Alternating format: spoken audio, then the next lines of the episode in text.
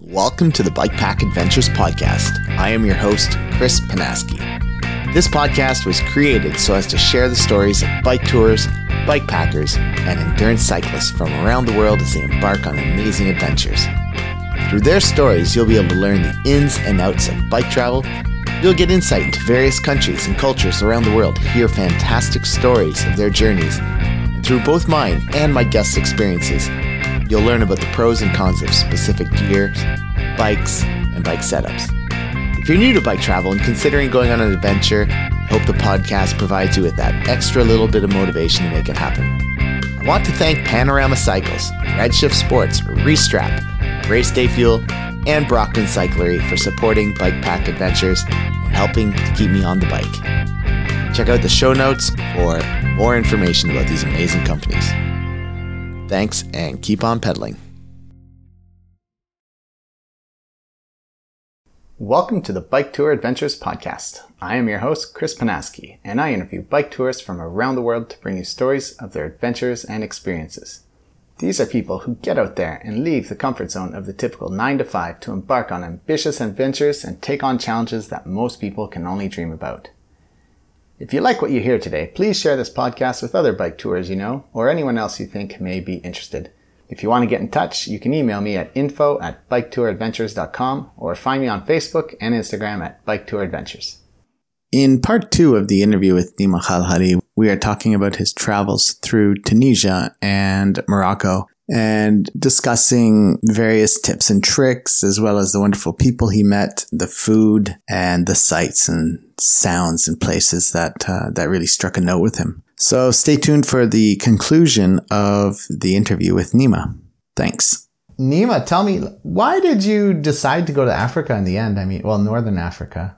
I always uh, wanted to visit Morocco because you hear it all the time from uh, friends here. Uh, whoever has ever been in Morocco uh, recommends it mm-hmm. as a very uh, interesting, fascinating place to visit. And uh, I was always looking for for an opportunity to to make it happen.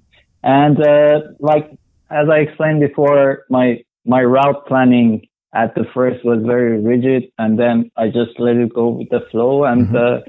I ended up in Sicily, in Italy, and uh, and I I realized that it was uh, uh, not really far from uh, Tunisia, which is another African country, uh, and it was just ten hours away on a ferry ride. Okay. Uh, so I didn't know much about Tunisia, and also my my 90 day uh, Schengen staying was running out quick, and I already had decided to go back uh, home in another 35 days. So I had to get out of uh, Schengen countries, and uh, which was a blessing in disguise. So that's how kind of it happened, like a like sort of uh, idea of Morocco and Tunisia came after. Okay, and so you left yeah. Sicily and you took a you took a ferry to Tunisia.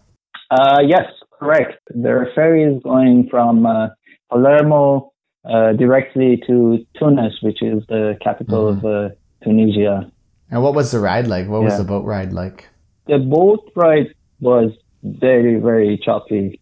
I was sick all the time. Uh, oh, yeah. uh, that was on ferry. I was just lying, couldn't uh, get my head up because I was feeling nausea, nausea and uh, it wasn't really fun. And I, a couple of times I wanted to go and use bathroom. was like, being, you know, uh, like sh- shaking around and it was a very, very choppy ferry ride. However, uh, there are apparently other. I, I chose the, the cheaper option. Mm-hmm. There's another ferry line that uh, they have bigger boats. And, oh, okay. And it's uh, less uh, shaky yeah. and uh, more comfortable. Okay. Which I tried later from uh, Morocco to Barcelona, and I I was doing a lot better. I saw in your post yeah. that they're not really friendly with bike tourists. Why? Why do you think that is? That they they they're so hesitant to let bike tourists into Tunisia? Um, you know, Tunisia had an incident. I don't know exactly. I didn't research it properly, but apparently it was a few years back that they had a sort of terrorist uh, incident. Okay. And that substantially, like significantly, uh, brought down their tourism industry. Mm. And uh, for them, they have some sort of touristy designated areas like beaches and some well protected or supervised, you know, uh, tourism sort of uh, uh, regions and zones that they really want tourists to go to those places. Okay. So they know what is it like to be a bike tourer. You just go anywhere and uh, uh, they cannot really see you. That's my that's my uh, best guess. Yeah. The attack was in 2015. I just checked it out. Oh, okay. Yeah. Yeah, that's one of the reasons. And another one is probably bike tours are not like, you know, the, the ones that uh, contribute the most to the economy Yeah. because they have very low budget type of uh, uh, traveling Bunch of So cheap bastards that we one- are. yeah, exactly. that's who we are.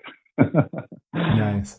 Yeah. So, how did you manage to get across the border? And uh, maybe this is some good advice you can give to other tourists at the same time. Yes, I can give uh, some advice and also, so for my case, I kind of just brought this question up, uh, like what is uh, bike touring like in Tunisia in this bike touring Facebook page, uh, bicycle touring and bikepacking. Mhm. And I got quite a few uh, good feedback and uh, responses and somebody let me know that he had to go all the way to Tuni- Tunisia, a French cyclist, cycle tour, and they turned him back right from the port. And then I put up another question, like, how can I avoid this situation? And super friendly Tunisian writer, he started messaging me directly on Facebook and I just followed all his advice and it was a lifesaver. He told me what to say, what not to say, and I had to basically pretend to be a, a good tourist.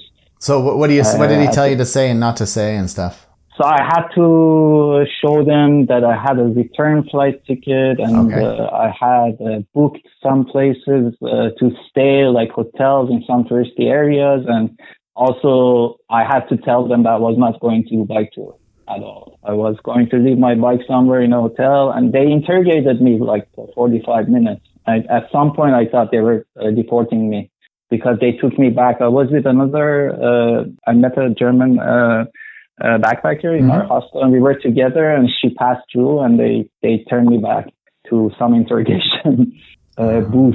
And so finally, uh, and luckily with all the advice that my friend Mohammed Fatif, he was the, the friend that he helped me and I answered all the questions and he had come and to pick me up. Uh, it was like 1 a.m. at the port. So super, super friendly guy. Nice. He took me to his place and basically every good thing happened, started from this uh, generous, friendly bike tourer that I met through Facebook. Yeah.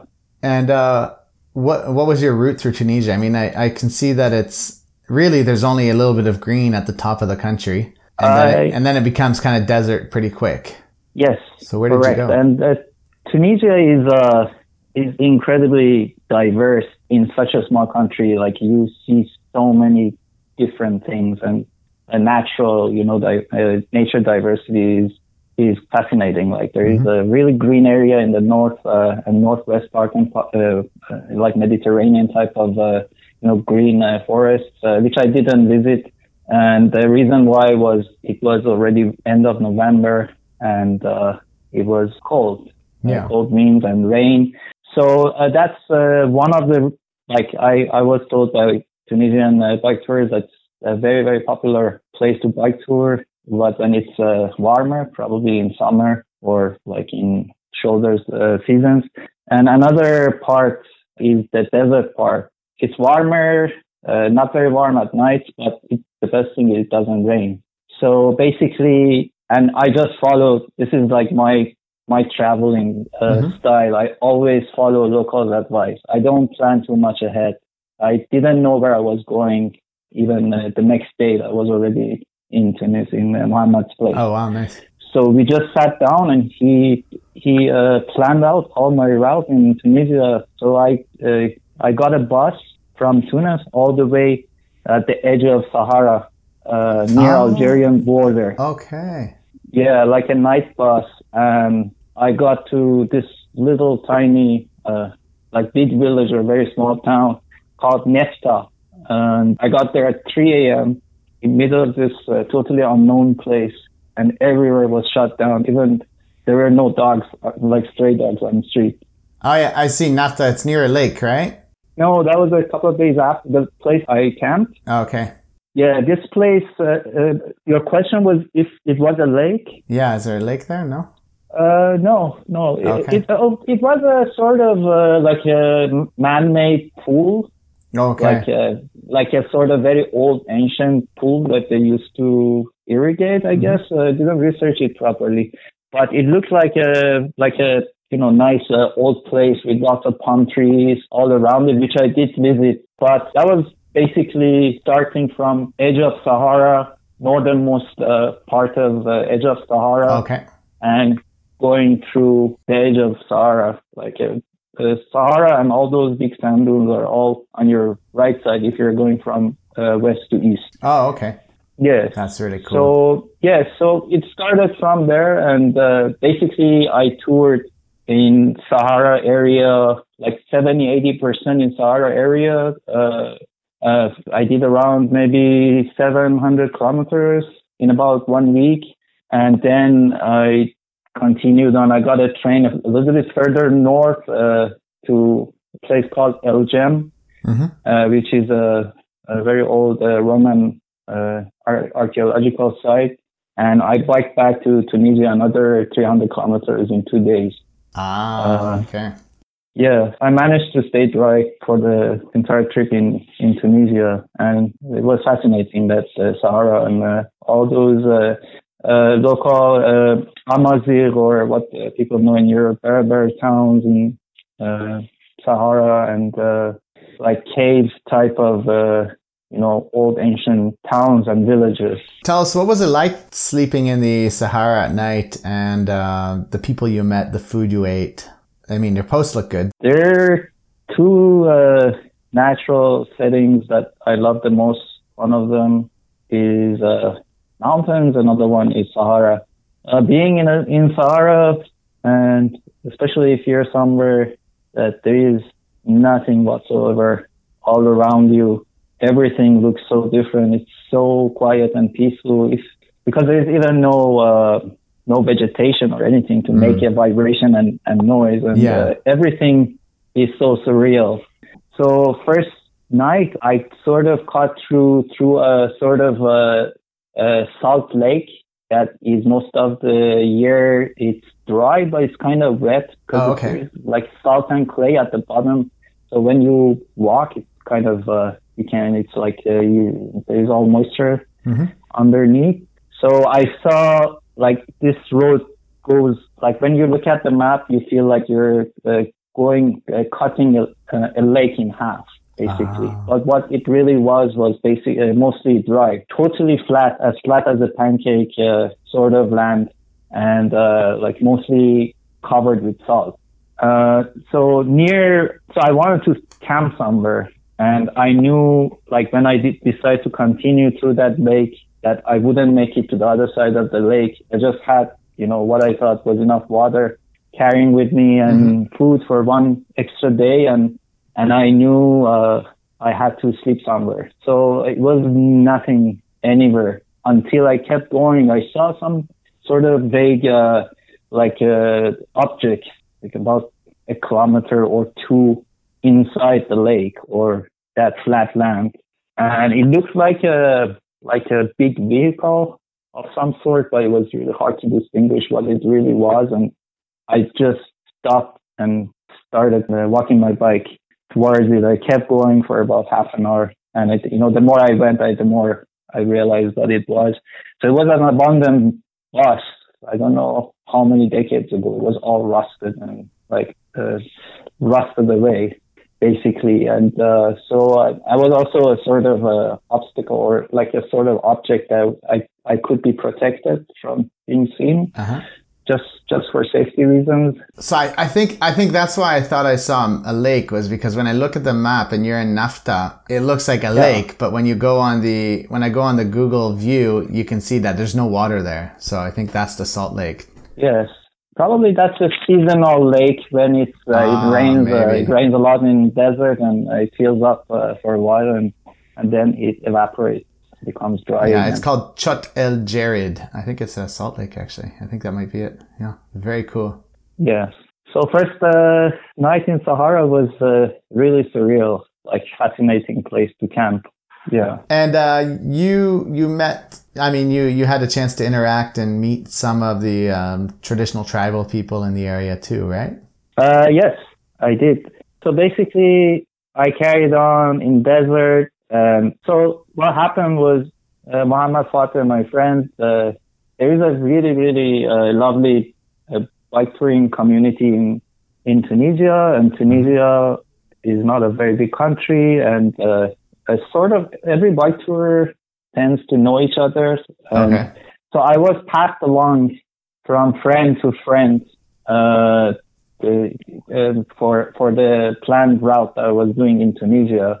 So uh, first place I was uh, was a sort of village oasis that was beautiful uh, oasis in the middle of uh, desert. I believe it was around uh, three or four hundred kilometers after Nefta. Okay. Um, the last day I did really big day for for for my fitness was like 165 kilometers.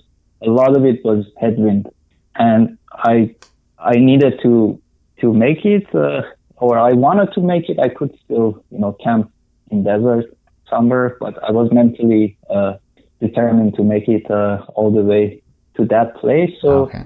that was a sort of oasis, but uh, which was called uh, Ksar Ghilane, truly fascinating place with an old Roman uh, uh, ruins, remnants of a sort of uh, uh, castle.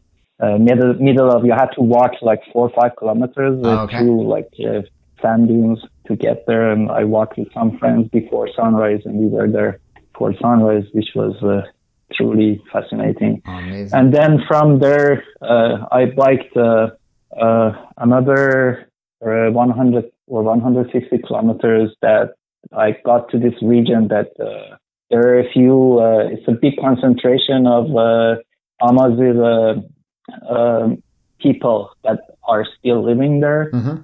They are uh, living on top of these beautiful hills and mountains, and the, the landscape changes quite a bit. It reminded me of Arizona, like uh, all the mountains, like Canyonland and uh, Utah, places like that. It was a really, really uh, fascinating uh, road to to bike through. is uh, very special. And yes, that's uh, some villages. Uh, there were like three, four main uh, towns and villages that in a couple of them people are still living. Same people, the way very similar to the way they used to live for for millennia okay. in that region. So Amazigh people are basically the first uh, inhabitants of North Northern Africa, as far as I I know, uh, like uh, a few thousand years, and they have their own language, they have their own uh, uh, alphabet, uh, mostly in Algeria, in Morocco, in in Tunisia, they they do, didn't have an alphabet. Uh, in Tunisia, the, pop, the percentage of uh, Amazigh people is just around 3 4%. People who really still small. speak that language. Mm-hmm.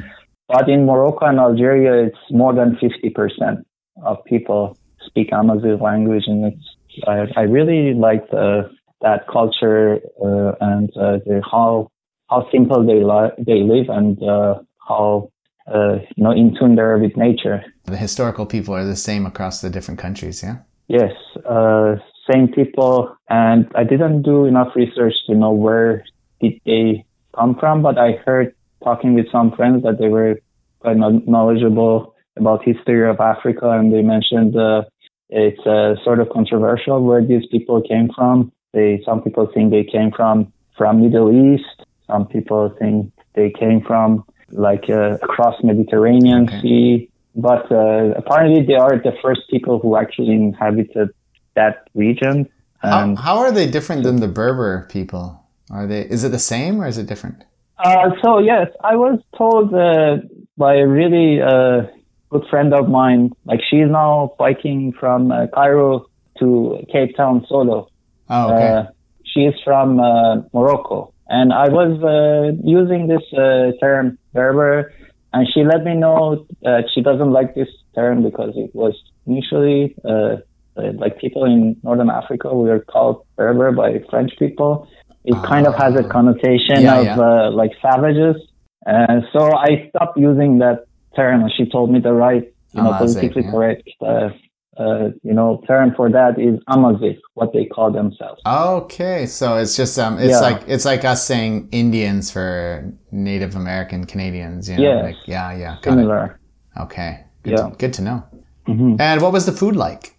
Food in Africa was absolutely fascinating. Like everything has flavor, taste, and very healthy. Uh, in Tunisia, uh, I like obviously I didn't cook in Tunisia and Morocco mm-hmm. because it's uh, it's quite inexpensive and the food in those countries is legendary. Really, in in Tunisia, they it's a small country and they have a lot of uh, good agriculture going on. Like they're the biggest producer of dates and a lot of ah. pastry and and uh, you know uh, dessert uh, type of food is freshly made from natural ingredients.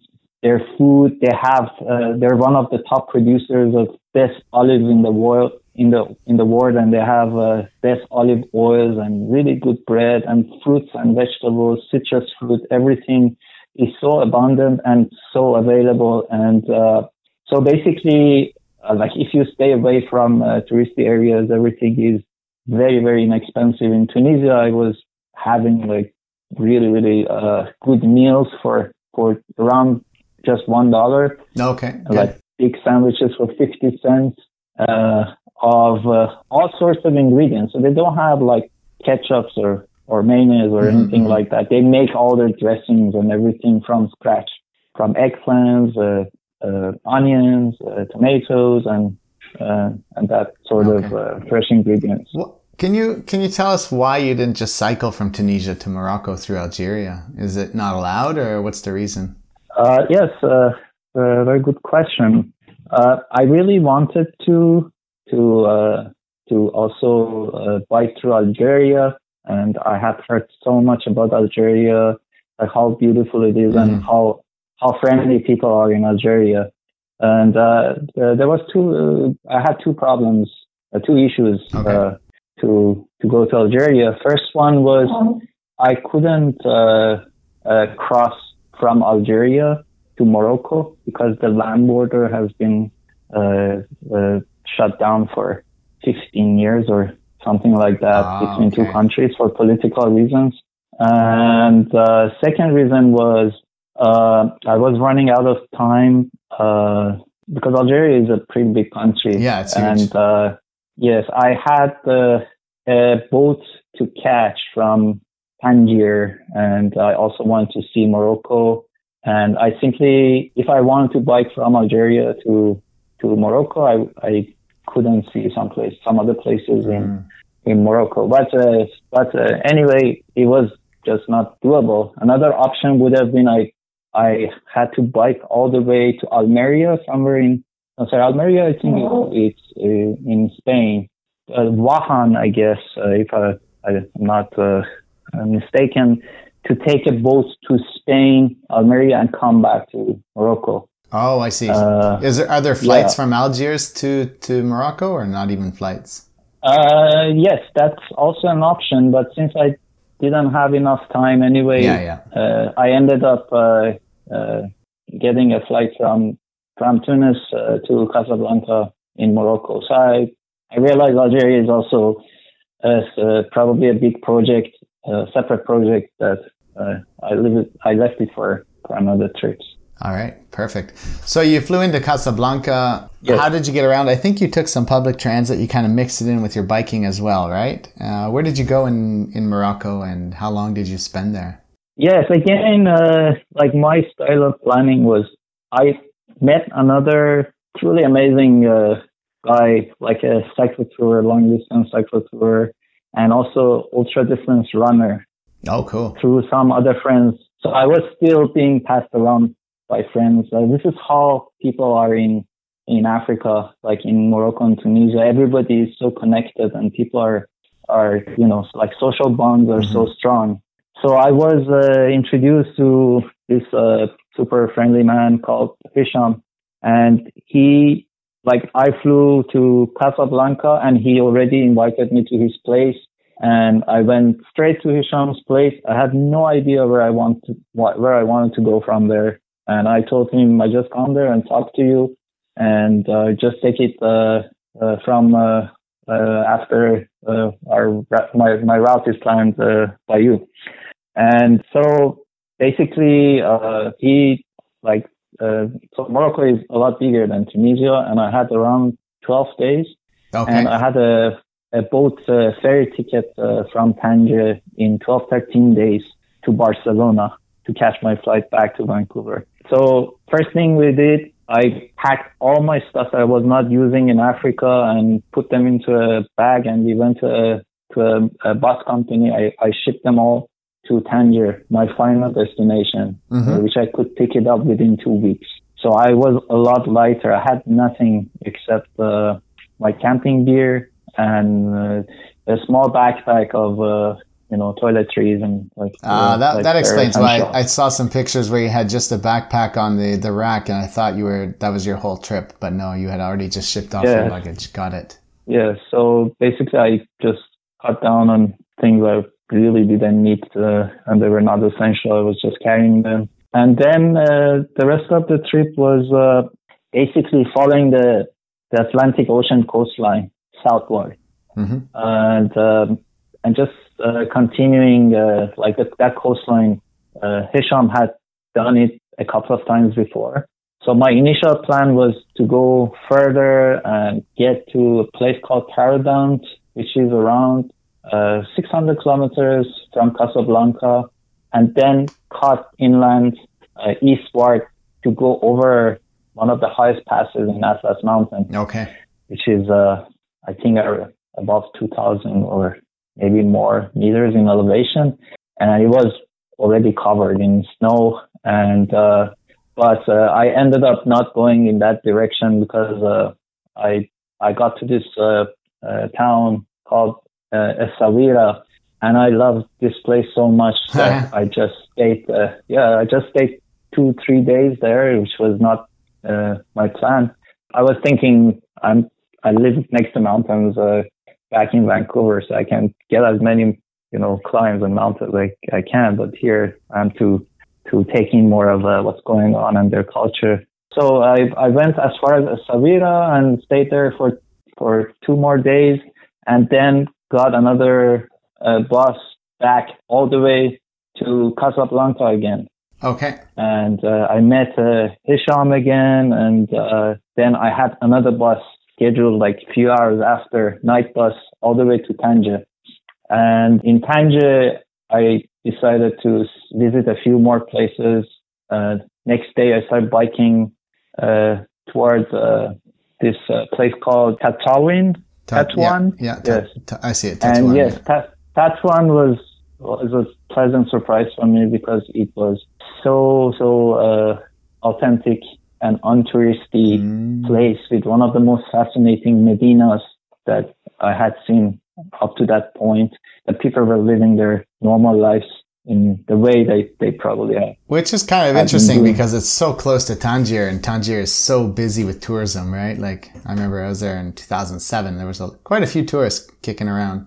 Yes. Uh, so I was told by everybody, uh, like all the local friends in uh, Morocco is a little bit uh, Morocco uh, is, a little, uh, is a little bit notorious for intensive touristy atmosphere yeah. in some specific towns. Well, very, and, very, very simple. Tangiers, Casablanca, Marrakesh, maybe Rabat and Fez, and I think that's where like everybody goes.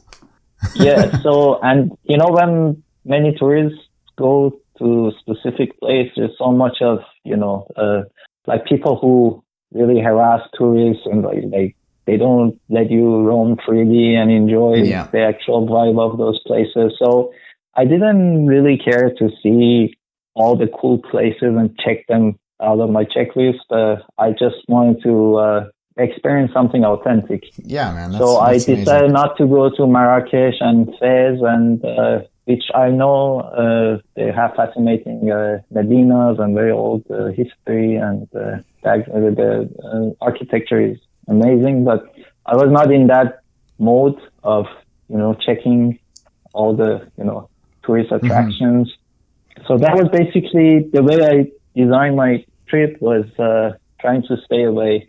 That's from, cool uh, because like yeah, when I went to Morocco, I was uh I was 27 and fairly new to back- backpacking and stuff, and my idea was like hit up all the tourist spots, and uh, so you know I I boated in from um from oh, where in the south of Spain to uh, to Tangier, and then we took a bus to to Casablanca, and then we took another bus to Marrakesh, and then I flew to Barcelona, and that was it. It was like four or five days, bam, bam, bam, done.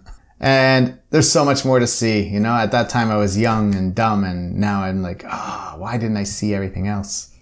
Yes, absolutely. Uh, like uh, one of the places that I really like, probably one of the places I really liked the most was a totally dusty, rundown little village in middle of nowhere. And I got to this place. It was like I and I I I went to a local sort of restaurant and ordered some food, and they they made it right there for me, and nobody spoke uh, we spoke no common language, and it was uh, I I really really uh, really liked uh, that atmosphere of total authenticity Yeah. of uh, that place that had no architectural site, no no cool place to Mhm. you know go and check your checklist, but like just people, you know, the way they live their life. Because Morocco could be very modern. Like some parts of Morocco, I I could compare it with like uh, San Diego or or LA. Oh, wow. Like uh, yeah, in Casablanca or Tangier, that like really posh uh, neighborhoods, like very very fancy stores and and uh, it didn't look quite like Africa. so although they have uh, also those cool Medinas, Mhm. but um, uh, but it's not you know the same as when you see it somewhere that people live their actual life. What advice could you give potential bike tours to Morocco? Um, what would you tell them to go, or what to do, or or what not to do? Um, I think it depends uh, on people's uh, attitude and uh, what they're looking for. But if somebody is interested to experience real, authentic, uh, uh, like an authentic country, and Morocco included, uh, I would stay away from places that everybody wants to go. Yeah. And I think a lot of bike tours are like that, right? Like they, they want that authentic experience and, and they do tend to maybe not necessarily skip the touristy places. Like they like you you they went to they'll probably go to Casablanca, but maybe not spend as much time and then just try to get out. hmm Although uh, for me, there are some specific, uh, still quite touristic places that I really wanted to see anyway. Uh, like uh, in Tunisia, which is not comparable to uh, like other countries, but there was like this Roman Colosseum in El Jem that is comparable to the one in Rome. Oh yeah, I've heard of and uh, yeah, I there were tourists there, and I didn't care because it was so fascinating that I've been always fascinated with really old, ancient, you know, archaeology, Mhm. uh, archaeological sites, and uh, like also I was in south of Mexico a few years ago by doing, uh, and, and all my checkpoints were like pyramids, like Mayan pyramids, Oh, yeah. and they were very very touristy, but I really enjoyed them. So, but uh, I mean, uh, we don't like my advice is don't have to put down all the touristy attractions and check them one after Yeah, another. yeah. Maybe you want to prioritize uh, where which ones you want to see and do that compromise. Do you know if it's safe to, to, to cycle tour down into Western Sahara, you know, the occupied part of Morocco? I I didn't do it personally, but I talked with my friend Hisham, and what I didn't tell about Hisham, Hisham is a is a uh, is a well-known journalist, Oh, okay. and uh, yeah, so he's uh, very knowledgeable, and he has lived in different countries, and he has a very like he was probably the best person that I could meet first day getting to Morocco. Mm. So we had uh, very good conversations about culture, about politics, about safety, about everything. And I also asked him this question about uh, the Sahara, Western Sahara. I had no sort of uh, idea of what's going on. And uh, he let me know. He said, like, what is it like? Like, do you even cross the border? Is it like less safe to be there. I said, no, it's just fine. You just go, keep going all the way to Mauritania and, uh, says you don't feel uh, you have uh, crossed into another country, although it's controversial. I don't know much about uh, what happened between uh, those two, uh, you know, uh, chunks of Morocco politically and what local feel about, you know, being part of Morocco. But mm-hmm. it's apparently a safe place to go, according to my friend. Oh, good to know. Hisham. There we yeah. go. So people who do um, like uh, western part of Africa touring. Like I know mm-hmm. some friends are now on their way. That's the the route they take. They get to Western Sahara and they then they cross the border to Mauritania. Okay, I cool. haven't heard any any negative. Yeah, uh, that sounds safety. amazing. Yeah. Um, what did you enjoy most about Morocco? I enjoyed the most, uh, like I said, that very authentic places. And I really loved the Essaouira, which is not totally untouristy, but it's not very touristy. Okay. It's very, very old city with very interesting port, like a fishing port. And Medina, that's where I met uh, Nora, uh, the cyclist. Uh, she's now cycling from uh, Cairo to uh, Cape Town. Okay, yeah. Um, and she showed me around for two days. Uh, she was so friendly, and I, you know, and some, and she she was born there, and she knows everything, all the hidden places that tourists don't know. And uh, I really fell in love with Essaouira, its Medina and its history and its uh, food culture. And also, um, Tetouan was amazing. And uh, other than that, uh, other than those uh, specific destinations, I really love that route in general, mm-hmm. following the coastline uh, of Atlantic Ocean as like this agricultural lands. You're kind of perched on top of uh, this cliff, and on your right you see Atlantic Ocean and all uh, cultivated cultivated land, fresh produce, and people are selling their fresh produce on the road, uh, like right from the uh, from the farm and garden. And food in Morocco is fascinating, like tagine and like all sorts yeah, of and and yeah, and uh, seafood in uh, if you follow Atlantic uh, coastline, all those uh, villages and towns are fishing villages and towns. Ah, okay. And they have yes, they have really really amazingly fresh, fresh seafood. Yeah, fresh and incredibly inexpensive. Like you get a whole meal for one dollar. So, who had better food, Tunisia or Morocco? I think if I want to rank food for my entire trip, uh, tagine in Morocco is the best food yeah. that I ever experienced. But in Morocco, in uh, Tunisia, they have a really, really good, uh, uh, like local, uh, dates and olive and olive oh, oil, yeah. which people gave me, like gifted me some olive oil uh, somewhere. I was just going on the road. They invited me to the olive extraction factory and they gave me a big one liter and a half bottle of fresh olive right from the tap. And you're like, oh man, what am I going to do with this? I have to carry it now. yeah, I left it with uh, my friend uh, Mohammed uh, because I couldn't carry it. But yeah. I, I still, I'm still thinking about that olive oil because it tasted like nothing else I've oh, ever man. tried. Awesome. Yeah. Did you ever have any bad situations, um, whatever that may be, like maybe serious breakdowns or dealing with really bad people or anything like that? Nothing really big. Probably the big picture is not super important. Uh, something that a little bit bothered me was when I was back in Albania. And Albania was an amazing country. I really liked it. But so I started no- noticing that uh, my my chain was skipping. Okay. When we were somewhere in the middle of Albania with my friend uh, Giulio, who joined me in Croatia. He's a buddy of mine. He's Italian from Tuscany, from mm-hmm. Como originally. And uh, then we were the night before we were invited by amazing uh, uh, local man in, in on top of a village. We couldn't find a camping spot, and everybody speaks in Albania Italian. Uh, almost everyone because they have they have been in uh, Italy or they still uh, live or and work in Italy okay. after communism uh, collapsed in Albania. Many many people crossed uh, that's uh, Adriatic Sea to Italy, and uh, because there was no economy left in the country. So uh, Italian is like a second language, even more than second language in, in Albania.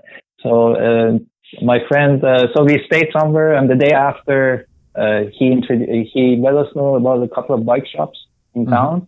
So we went there. Uh, it's a long story, but we ended up uh, spending a whole day over just fixing a chain, and then then uh, it, it didn't fix it, and he said he had to change the the cassette because he didn't have the spacers for the uh, for the cassette. That uh, I my cassette was fine, but the chain was not compatible with cassette. So oh, long story short, I paid like uh, 80 euros or 70 euros just to fix a chain, and uh, so it was. Uh, uh, and uh, he was like acting as a friend to my Italian friend Giulio, and mm-hmm. then he kind of uh, ripped, uh, ripped me off, and uh, we were a little bit uh, resentful and not very happy with what happened. You know, when that happens, yes, it was like we were so trusting and like so, so you know, sort of enjoying hospitality and friendship yeah. of people. It's like kind of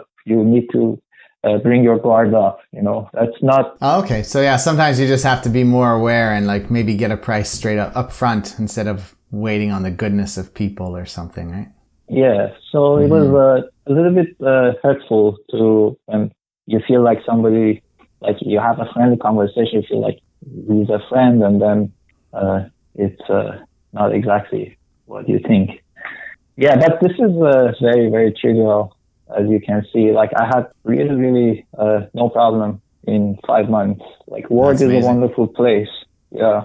Okay, I got a hard question for you. I mean, obviously, there's lots of good people all over the world, but if you had to choose like just one place or region, uh, which people most resonated with you that you felt just the absolute most comfortable with?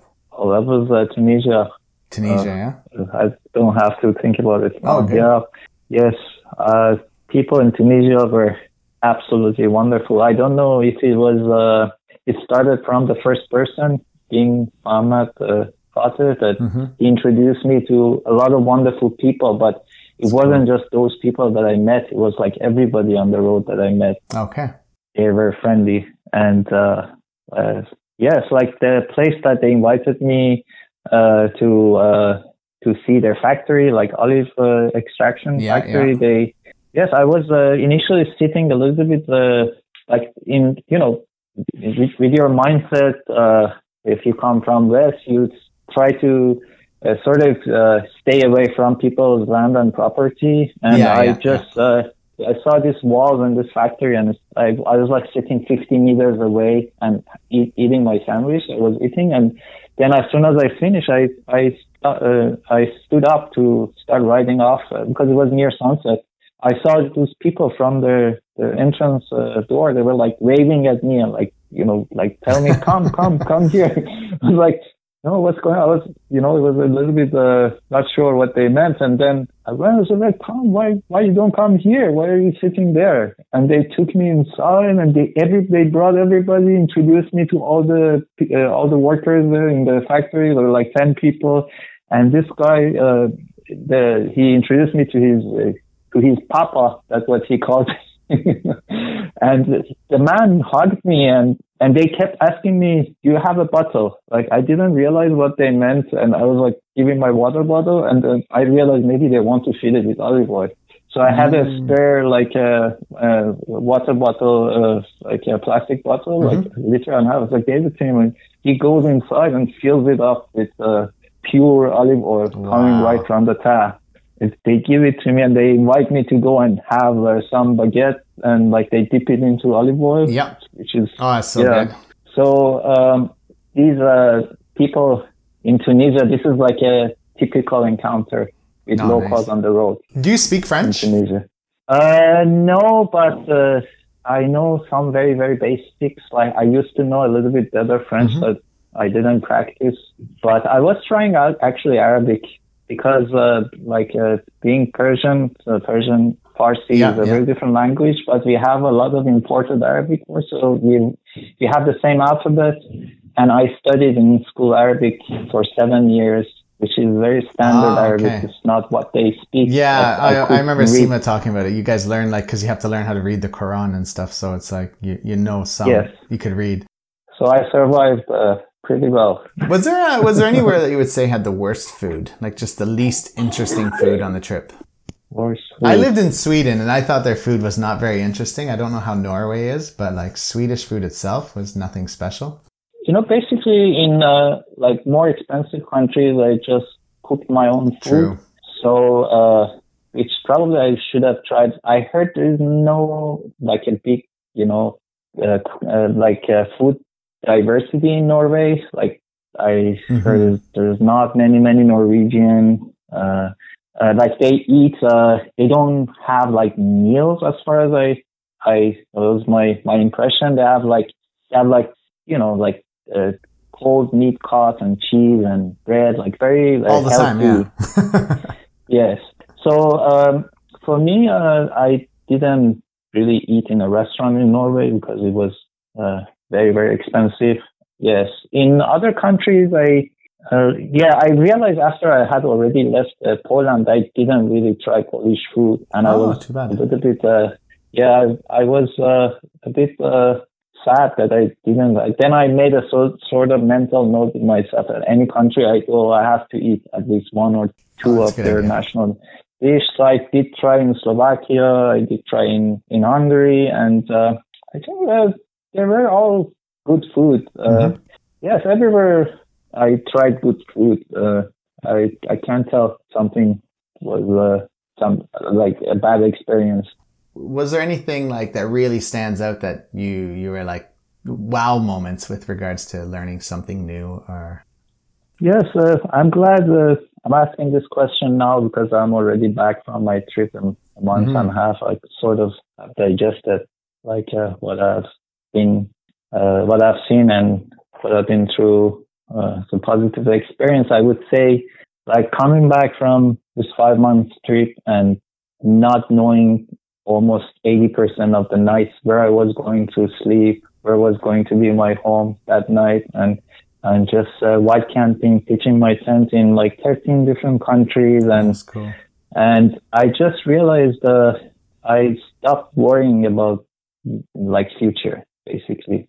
So I'm like a lot more settled now. Like the problems that would bother me before this trip, they look sometimes really funny and uh, unimportant.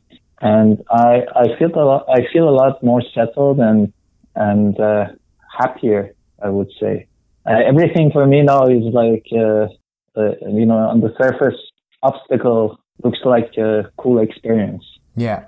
Because on a daily basis uh, you're just uh, tackling all those obstacles and it becomes like uh, you know part of life. hmm This is funny because it's actually a recurring theme. A lot of I've had quite a few people say that after a big tour, they realize like the things that bothered them before, it's silly, and that it shouldn't Yeah. have bothered them, and they're more patient, and they're they're easier to overcome challenges, and um, they just don't let the small things in life bother them as much. So I think that's a really good um, a good point. What's uh what's next for you, Nima? What are you planning? Yes, uh, I want to add something to, to the previous question Go before ahead. we move on. Um, other than being settled, which probably is related, I feel uh, a lot more humble than what I was before. I don't know where it comes from. Probably I read somewhere in one of Alastair Humphreys' books that he, he has this uh, sen- sentence or quote from him that I was humbled by the road. And it was in my head a lot of times. I was thinking, yes, uh, the road does make you humbler. And uh, yes, I I think that's something very valuable. I consider that for myself. So now I, answering your next question yeah, is next thing for me that is planned now. I have a one-way ticket to to Las Vegas, where my my my parents live from Vancouver in uh, in one month. Uh, Oh, it's so uh, soon. to visit them. Yes, in uh, March 10th, I'm flying to Vancouver, to visit my family. Uh, it's uh, Persian New Year is uh, March 21st, so I Mhm. want to stay with them. And after a couple of weeks, I want to cycle south, southwards towards uh, Mexico, uh, San Diego, crossing the border and going south on Baja California, and probably the plan is getting a boat across the that bay, Yep. uh, the, the inlet, and uh, continuing on towards uh, Mexico City, and uh, and maybe I climb the, the highest peak in Mexico, which is not far from Mexico City. Oh, okay. Uh, yes, uh, and then flying back uh, from Mexico City to Vancouver. So this is a smaller plan. The bigger plan is uh, I need to settle some settle some things in my place uh, Mhm. where I'm living, and well, I want to go everywhere. I want to see Africa. I want to see South America, but I I realize uh, I, I it's better not to make uh, too much uh, ahead plans Mhm. but I'm very spontaneous. Uh, with I always play by ear and with my feelings, and but the calling. yeah, yeah. And uh, I find um, a lot of bike tourists are single. Like, do you do you think there's that right person out there that's that's interested to to tour and stuff? And are you hoping to find that person? Um, yes, I think there is a trade-off. Always, it's a little bit philosophical between uh, freedom and uh, uh, freedom and safety or security. hmm and uh, being settled. So for myself, uh, I, like I know I'm probably not the type of person who can be in a relationship at least with somebody that likes to to stay in a city. Okay. This is uh, not where I want to spend the, the big portion of my life. So probably I won't meet the right person in the city. I would like to, I want to just go with the flow of the things and see what happens. I would love to meet the love of my life on the road. So, Wishing That's, you luck, my uh, friend. yeah, thank you. Yes, but uh, all the options are open for me. Like, yeah. I'm a very spontaneous person. Cool. Um, if people want to follow Yeah. you and know more about you, where can they find you? Uh, yes, I'm uh, fortunately or unfortunately, I'm not a social uh, media type of person, but I would love to uh, um, share my experience and help anybody who has any question uh, regarding the the places I've been.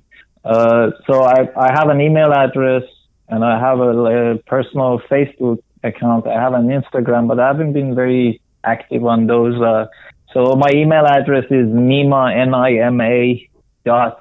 My last name is Khalkhali or Khalkhali K H A L K H A L I at gmail.com on Facebook.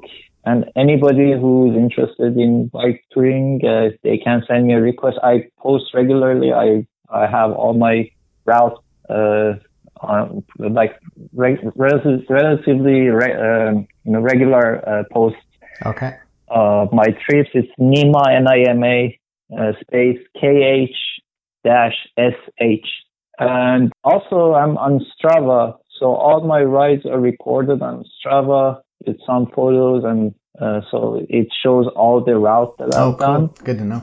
Yes, I'm like a sort of Strava animal. So I like to do any biking that I do, put it on Strava. It's really cool because I can go back and, and see exactly what I did. Yeah, yeah. So it basically shows all the map and you can download it and, and use it in, you know, other platforms. All right. I'll put I'll put links to whatever I can find. Um, I don't know if I have a way of putting a link to Strava, but most of the other things I can. Yes. So Strava is Nima and my last name, I have two, two part last name, but the first part of it is uh, what I put on Strava is Khalkhali, K-H-A-L-K-H-A-L-I. Khalkhali. Okay.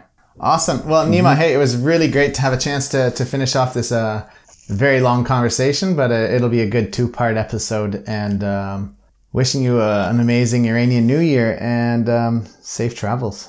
Oh, uh, no problem. Thanks so much. Uh, I really enjoyed uh, uh, this interview and talking about my trip. That was wonderful to go back, go over my my memories. Thanks. Thank you so much, Chris. No problem. Yes, thank you. Bye-bye. bye. Just a quick thank you to Nima Khalkhali. Thank you, Nima, so much for taking the time to have this conversation with me and share your story. It was really amazing. And I think you had so much good advice and so many good tips that you shared with people. And I think people will just feel inspired from, from your story. So that's, it's fantastic. I want to end my show by thanking all my listeners once again for the emails and comments I receive from you regularly. It really motivates me to keep going with this project and to share people's amazing stories. If you have comments or questions, you can email me at info at biketouradventures.com or go to www.biketouradventures.com and shoot me a message through the contact form. You can also check out the webpage for past podcast episodes, blog posts, videos, and my new touring tips page, which is slowly getting created. I'll also be integrating the Touring Talk podcast episodes into the Touring Tips section so you can listen to or read on whatever topics you like. If you're enjoying the show and like what I'm doing, you can also become one of my show supporters by going to www.patreon.com slash biketouradventures and for just a few dollars a month you can help keep this show going. In the next episode, I'm interviewing Joe and Verity, a young British couple that have just recently, well, six months ago, returned from a cycle tour that took them from the United Kingdom all the way to New Zealand. So check it out next episode. This is a very inspiring episode for people that are looking to to take a break and then go back to their jobs and they kind of explain how they went about that. So it should be interesting. I think you'll love it. Tune in next week and keep on pedaling. Bye-bye. I want to end the show by thanking all my listeners once again for the emails and comments I regularly receive from you. It really helps motivate me and keep me going with this project and to continue sharing people's amazing stories.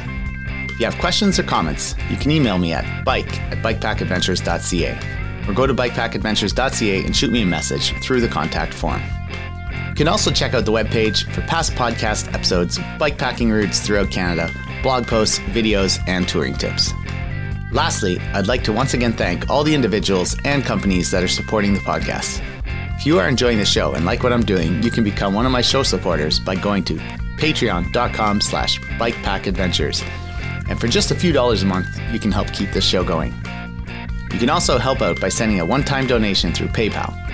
This money all goes back into the podcast, to help me to cover the costs associated with running the show, buy new equipment when necessary, and produce the high quality content that you've become accustomed to.